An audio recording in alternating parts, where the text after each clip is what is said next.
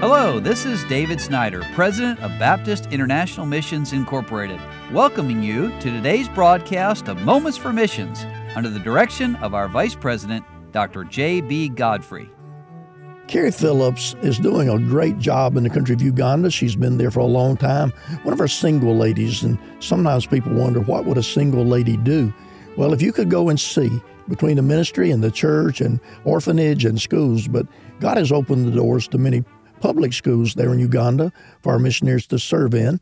And uh, Ms. Ms. Phillips told us yesterday, for several years, the Lord has given me the opportunity to use my teacher training as well as my athletic training for the Lord's work here in Uganda by connecting Bible and basketball. Now, that's interesting, but then she told us how she was approached by the sports teacher from St. Francis School for the Blind to come and teach in their school. And she taught one lesson and they invited her to come back. Well, she started teaching Bible to the blind students, and that went okay.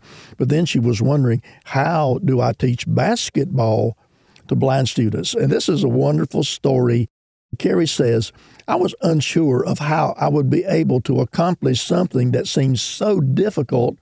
But 15 minutes before I left my home to teach at the school, God gave me one idea after another for strategies to use for teaching basketball to these blind students.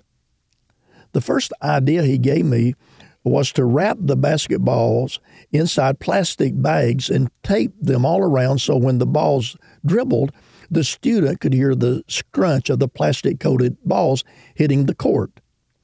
Then the Lord reminded me of hula hoops that I could use to guide the children through the drills. I put the hula hoops around their waist and I held on to the hula hoops to guide them. And as, as I was trying to teach them to dribble the ball, I noticed my hair tie on my wrist. I used my hair tie to hold my hand on top of the children's hand at the wrist as we dribbled the ball together.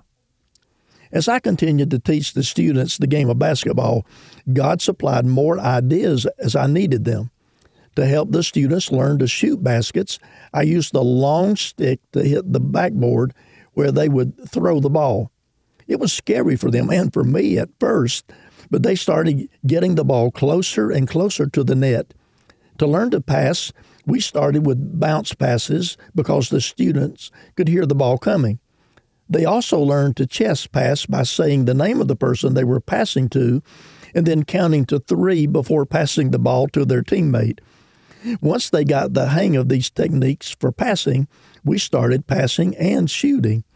This was a much slower process for the blind student than it would have been for seeing students, but we had fun learning together, not only about the game of basketball, but also about the Lord. We now have a beeper installed on our backboard and bells in our basketballs. By the end of the first term, the blind students had made 12 baskets, but even better than that, two students received assurance of their salvation and they're growing in their faith. We are starting all over again after COVID and hope to have a competition at the end of the year 2022. With God's help and a little creativity, we're bringing spiritual life to those who are in physical darkness. Now, I read that story to you, and I'm thinking, I don't think I could have been creative enough to come up with any of those ideas of teaching blind students how to play basketball.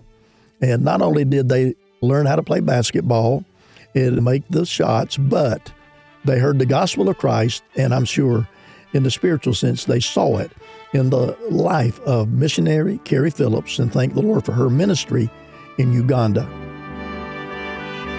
You've been listening to Moments for Missions. For further information, please write to BIMI, P.O. Box 9, Harrison, Tennessee 37341, or call us at 423 344 5050, or you can visit us online at www.bimi.org. Until next time, may the Lord richly bless you.